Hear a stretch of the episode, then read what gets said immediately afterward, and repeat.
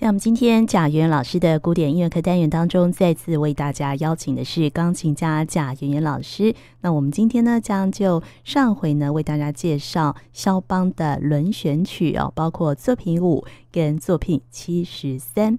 我们先来听作品七十三的片段。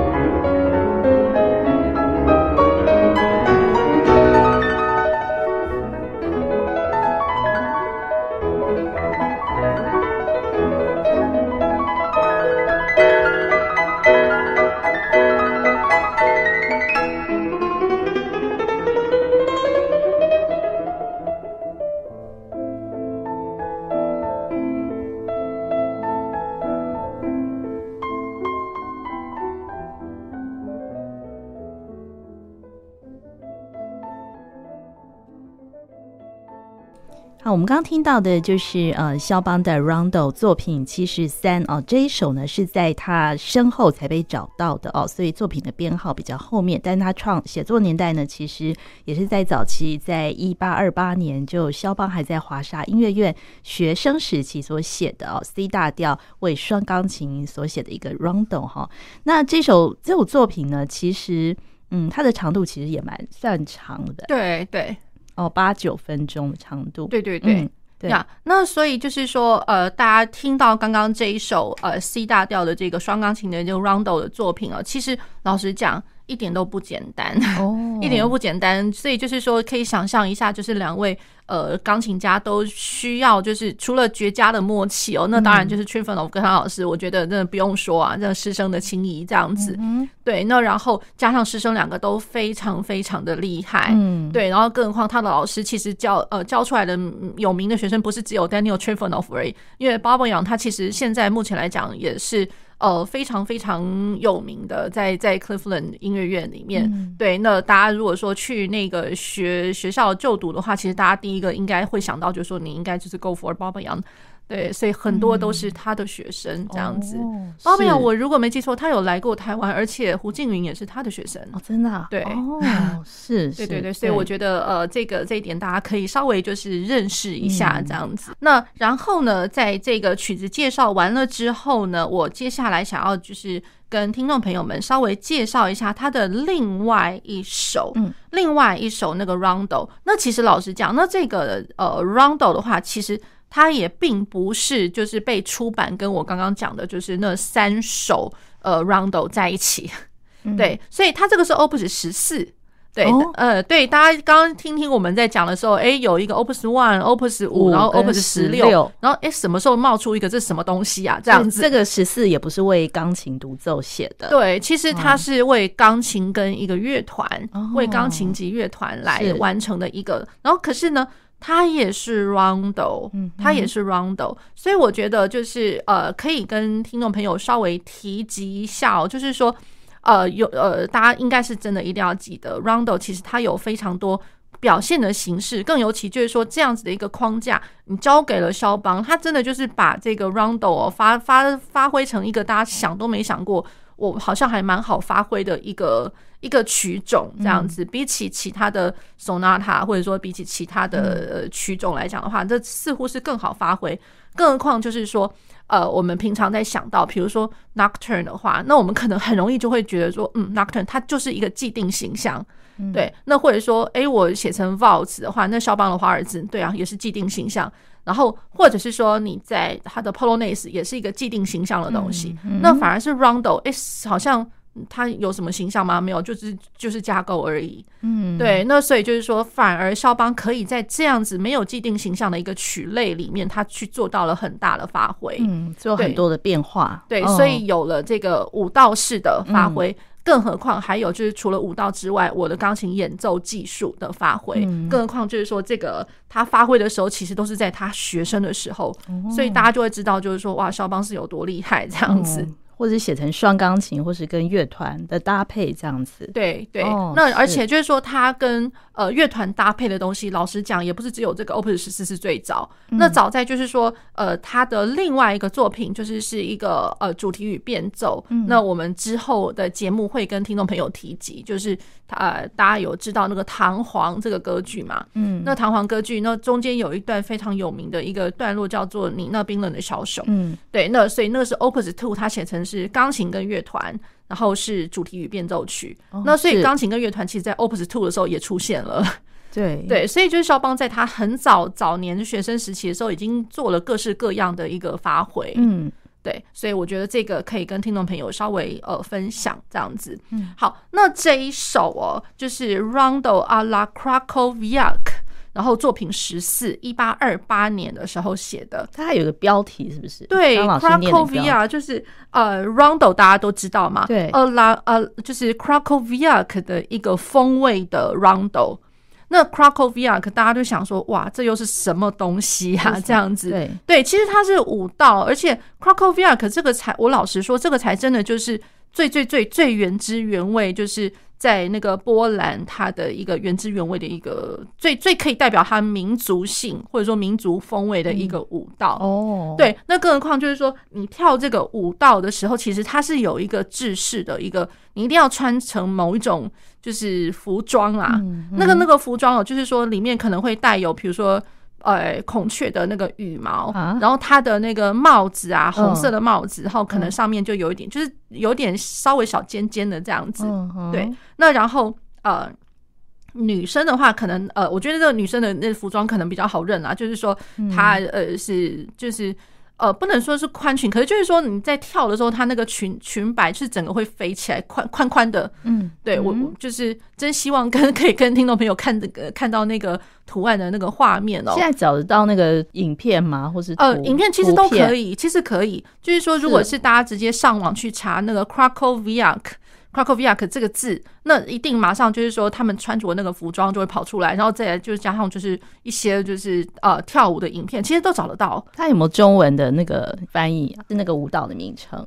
中文比较少看到诶、欸，可能我觉得中文上来讲，大家一般来说都是照音来翻了，照音去找那个字来翻出来。嗯、对，就比较不是说我们讲，其实像马祖尔卡其实也是啊，马祖卡舞曲就基本上也是从它的对，就是它的那个音来翻嘛。嗯、那除非除非说我们来讲 Waltz 的话，华尔兹华尔兹，然后然后有的时候可能就想说，哎、欸，就直接有另外一个名字叫圆舞曲了。嗯哼，对，那所以 Krakowiak 的话，我觉得。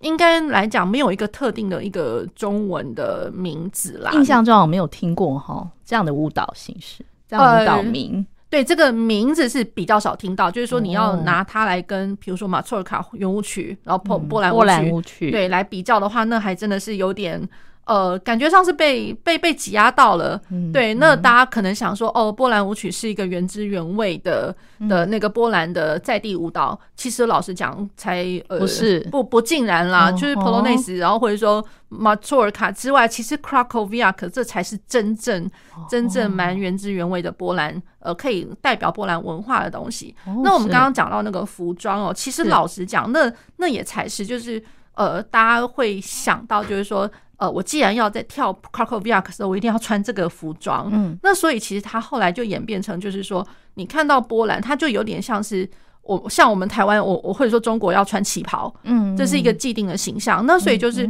他的那个跳舞的这个服装，以以后也也就演变成，就是波兰它真正可以代表它的民族，或者说它这个国家的一个服装。嗯，对，所以他这个服装其实是，呃，就我觉得这是蛮重要，可以被提及的这样子。就是女生穿红色的那个，呃，红色上衣，然后下面是比如说像白色的宽裙摆，然后可是那个裙子不会太长啊，大概就是及膝的高度这样子。那我跳的时候呢，它那个你就看到那个裙摆就会这样，好像砰砰的会飞飞起来这样子。然后戴那个帽子是有那个，呃，女生会有一点就是白色的，然后尖尖的帽子。那男生的话看起来那个帽子不是到太尖，可是男生是红帽子这样，对，红帽子。然后呃，男生的话就是一个比较。像是呃白衬衫，白的长长衬衫，然后穿上了一个就是像黑底的一个背心，像黑底，然后去去去绣吧，这看起来应该是绣花这样子。对，有有背心，然后跟裤子这样子。对，所以然后呃他们的那个衣服上面会有一些就是孔雀的羽毛这样。哦，是对，所以我觉得哎这个蛮好玩。然后他们那个帽子哦，就是特别有一个。哎，怎么讲？特别有一个名字，就是这个，我觉得也很难去翻译成中文。就我稍微大概念一下，就是叫做 Rogativka hat，hat 就是大家知道是帽子。那 Rogativ 呃 Rogativka 这样。嗯，对，这这个因为中间这个有点难念，这个是 T Y W 这样，这个这个音，对，这个应该会是一个，就是说，我觉得从它波兰文，然后去把它翻成，就是用英文去拼它的时候，可能会是这个音，所以我们念起来可能都有一点，就是呃，有有有点怪怪的这样子。对，如果说他真的是波兰原文，或者说。呃，我也会念波兰文的话，嗯、对我当然我会念的比较好一点，这样子。哦、是，对他那个帽子有特别一个这样子的一个名字。嗯，对，好，那这个是一个 Krakowiak 的这个这个舞蹈哦，就是说它也是一。呃，一对一对的，那然后他一对来讲的话呢，他呃先讲他的那个舞蹈的节奏好了，他二四拍，嗯，二四拍，那可呃二四拍的话，大家想到就是说，嗯、呃，那二四拍那就是四分音符嘛，两个两个这样，烫烫烫烫。那其实哦，在 Krakowiak 来讲的话，他的舞蹈会变成是呃四个八分音符，哒哒哒哒哒哒哒。所以在第二个小节，我刚刚讲的这个是呃一个两个小节的为一组的这个东西。好，那所以为一组的话，就踏踏踏踏，这是第一个小节。然后第二小节是踏踏踏，所以第二小节是一个切分节奏。嗯，对。那所以有的时候会听到这样子两个两个一组，甚或就是说有的时候可能会是踏踏踏踏踏踏踏，或者是说。踏踏踏踏踏踏踏踏踏踏踏踏踏踏，就是可能从两个小节去把它扩张为四个小节，可是基本上都不会跳脱我刚刚讲的一个基本的这个原型这样子。对，好，这是它的一个舞蹈的一个节奏，所以二哦二分法二四拍。那然后呢，它会是有由一个就是。呃，像是领跳的，嗯，领领跳的一个一个人哦，而且那个基本上都会是男生领跳的，然后他可能他就是朝着就是在跳的之前呢，他就会朝着，因为他一定会有一个伴奏的一个像是小型的一个呃乐团，那他会跟乐团的人就是他稍微领唱，领唱 A 这一段旋律。然后这段旋律，然后他也甚至他也就是领着一个，就是说，哎，这个这一段我要怎么去跳？这样他就交给乐团，然后他们自己自己去发挥。所以乐团会根据呃他唱完之后，乐团就跟着他，类似就是说我可能先演出一段，就是跟跟着他一样的那个旋律，然后旋律完了之后，再来就是开始自由发挥了吧？可能就就会是有一点就是呃，就是在即兴这样子，乐团也也稍微即兴一下。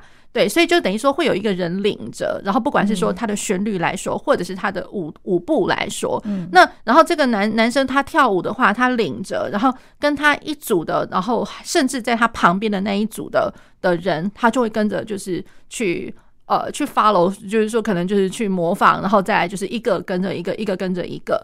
好，那一个跟着一个，他这样完了之后呢，慢慢慢慢，那这个领领跳的这个人，他会就类似也是带着大家，就是围绕成一个圈圈，然后圈圈，然后他他一开始他等于就是说我先。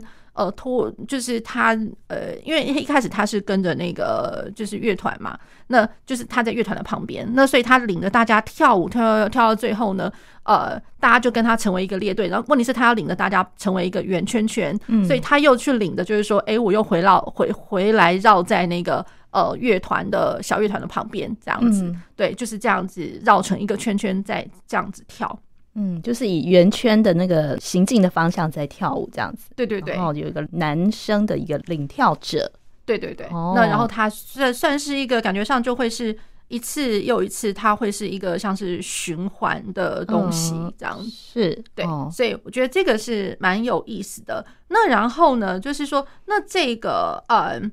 Krakowiak 可是只有在我现在要提及的这个 Opus 十四里面嘛，嗯、就是钢琴的乐团。其实老实讲，并不然，嗯，并不然。那其实呢，大家如果说有机会，就是说去听听看那个肖邦的第一号钢琴协奏曲，嗯，那第一号钢琴协奏曲，它其实它的最后乐章，对，滴哒当当哒哒滴叮哒哒哒哒哒哒哒哒哒哒哒哒哒哒当当当当。大家一开始会想说啊，他反正就是舞蹈。可是，就算去舞蹈的话，那可能你也不去想说它是什么舞蹈。Oh. 对，那其实呃，他的那个最后一个乐章就是 Krakowiak，也也是这个舞蹈风格，啊。对，就就是这个舞蹈风格 Krakowiak。那更不用讲，就是说他其实他真正有标的这个，哎，这个就是他真正有标的是是这个 Opus 十四。那可是大家就要知道，就是说像协奏曲的最后那个第一号协奏曲最后一个乐章，它其实是是 Krakowiak。可是当然他不会在第一号协奏曲它的标题的旁边就写一个 Krakowiak，他不会这样写。对对。那然后更不用讲，就是说其实老实讲。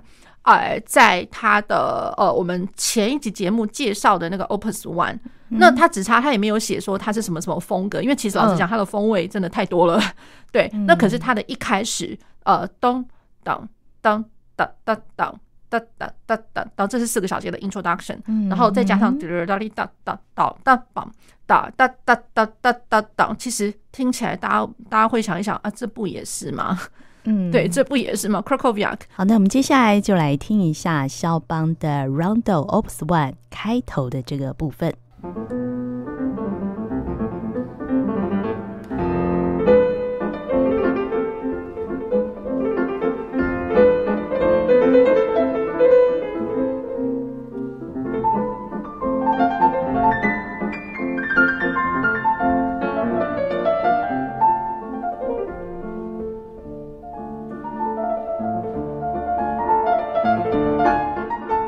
对，所以我会觉得，就是说，肖邦其实他会运用这些舞蹈元素，而且这舞蹈元素串来串去，在不同的曲类曲种里面，真的无所不在。嗯，对，所以我觉得，哎，这个舞曲之于肖邦来讲的话，是真的绝对是可以很具代表性的。就是说，呃，在肖邦其他的曲类曲种之以以以内来讲的话，这是比较代表的。嗯，对，所以我们要能够听得出来，他是用哪一种舞蹈，要对那个舞蹈的那个节奏要非常熟悉。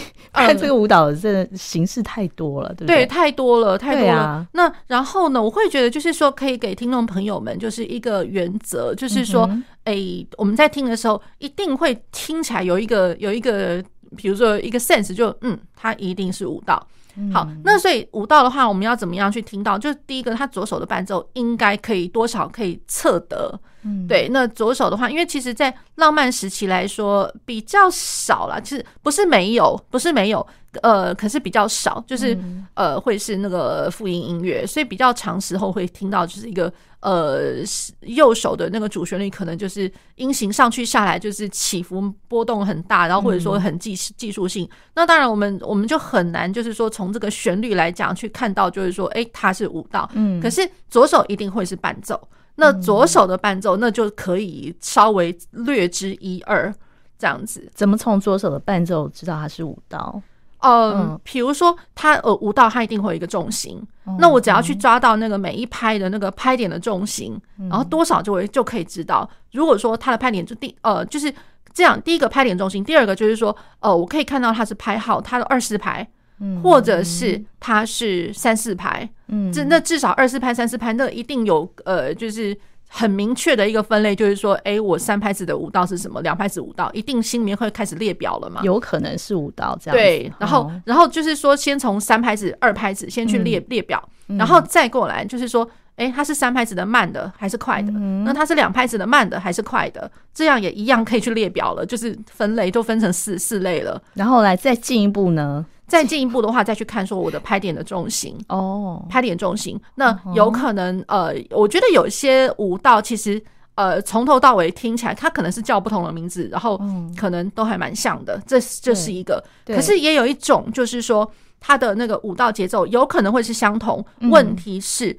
他有可能是借由这样子的一个动机，然后根本再去做发挥，所以有点类似是变成是主题变奏的一个一个一个关联性。所以在舞舞蹈舞曲类来讲的话，它会有这些变化。有可能它会是一个很单纯的舞舞曲，嗯，然后只是说就是呃重要的舞蹈，那再去加上呃即兴发挥。可是也有可能会是像是主题与变奏。嗯，对，就是说，这是这是以 general 就是呃整个舞蹈类的东西来讲的话，而且是从古到今，Baroque 一直到现在我们知道的，就是流通的这些舞、嗯、舞蹈，它有可能会是这样分别。呀。是。好，那所以就是说，在呃那个这一首 Opus 十四里面，那我们可能一开始哦，就是听不到，我们可能会是在就是。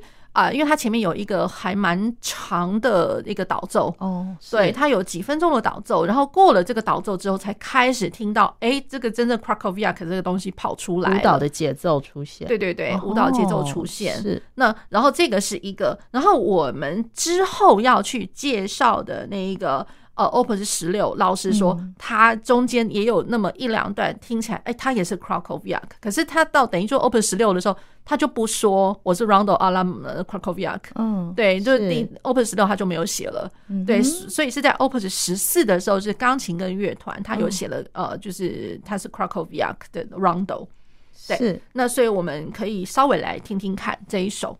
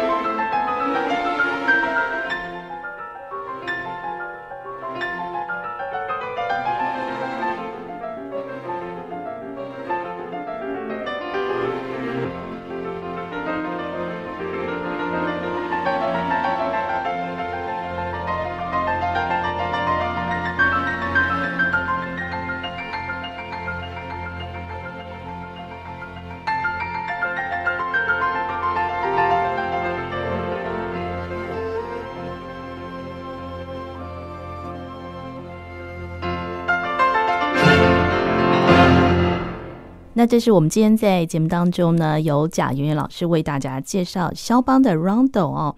嗯，这首呢是他的作品十四，是钢琴跟乐团。那我们下次呢还要介绍他另外一个 Rondo，就是作品十六。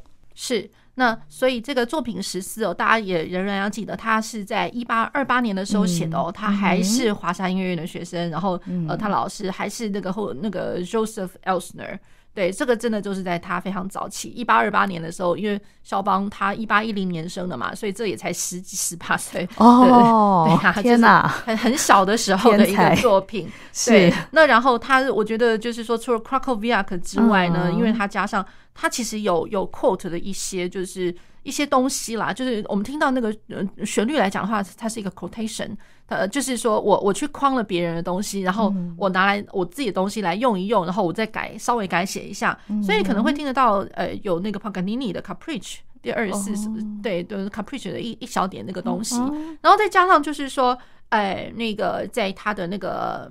这个 Krakowiak 哦，这这个的它的最后结尾，像我自己在听的时候，我想啊啊，我现在是在哪一个时空啊？那种感觉。结尾是什么感觉？呃，有听到一个就是呃，从上面到滴答滴答滴儿滴答的，然后我想，呃，这什么东西？这好像是他自己的别的别的作品的东西跑来，有点像是他的练习曲的一个一个一一小段这样子。对，所以我觉得哎，这个蛮好玩的。那更加上就是说，我觉得他每一段每一段真的还蛮有风味，就是他有一个三四拍稍微和缓一点的那个。呃，导奏加上他真正开始 Krakowiak，可当然就是比较呃生气蓬勃的二四拍。然后在二四拍里面呢，他你可以也听得到，就是说他有跑到 D 小调，跑到 G 小调这样子。调性上面虽然就是说不是跑到远细调，可是我觉得各有各的风味。这样，对，我觉得这是他这个曲子蛮特别的一个地方。好，那我们今天非常谢谢贾圆圆老师，谢谢主持人，谢谢各位听众朋友。